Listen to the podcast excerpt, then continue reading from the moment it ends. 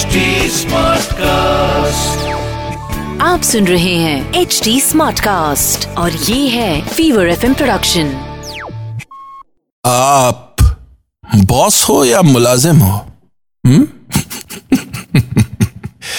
Soul यात्रा में आज बॉस ने फ़ोन किया है। सौरभ ने नई नई नौकरी ज्वाइन की है बॉस बन गए हैं। He hates his job already मुबारक हो Saurabh you are a fast learner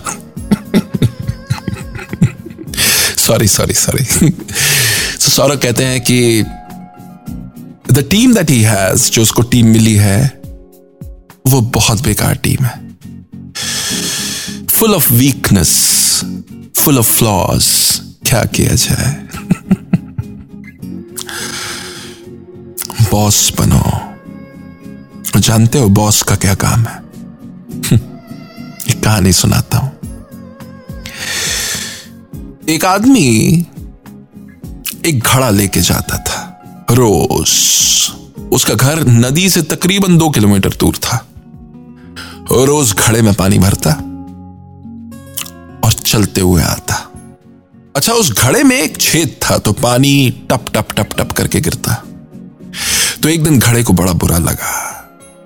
उसने कहा कि रोज तुम मुझमें पानी भर के लाते हो, लेकिन तुम जितनी मेहनत करते हो, तुम्हें उतना फल नहीं मिलता।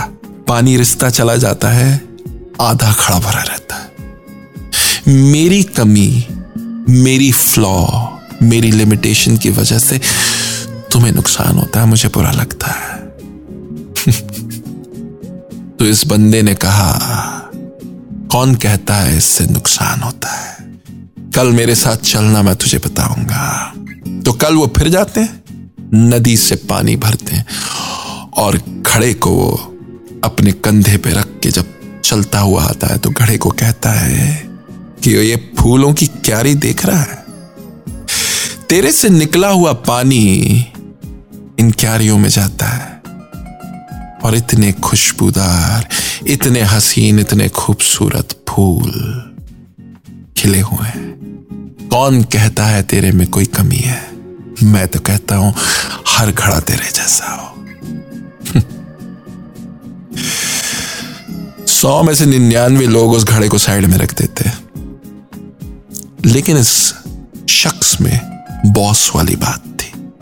इस शख्स में एक लीडर की बात थी, जिसने उस शख्स की कमी को उसकी स्ट्रेंथ बना दिया।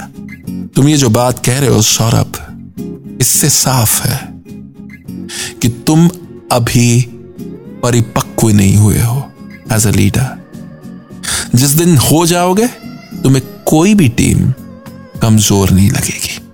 लाइफ कोच शरद कहता है, अपनी कमी को ज़रूर बताओ, तुम्हारा जज्बा कितना बड़ा है।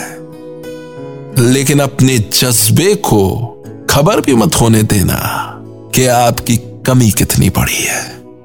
लाइफ में बहुत आगे जाओगे।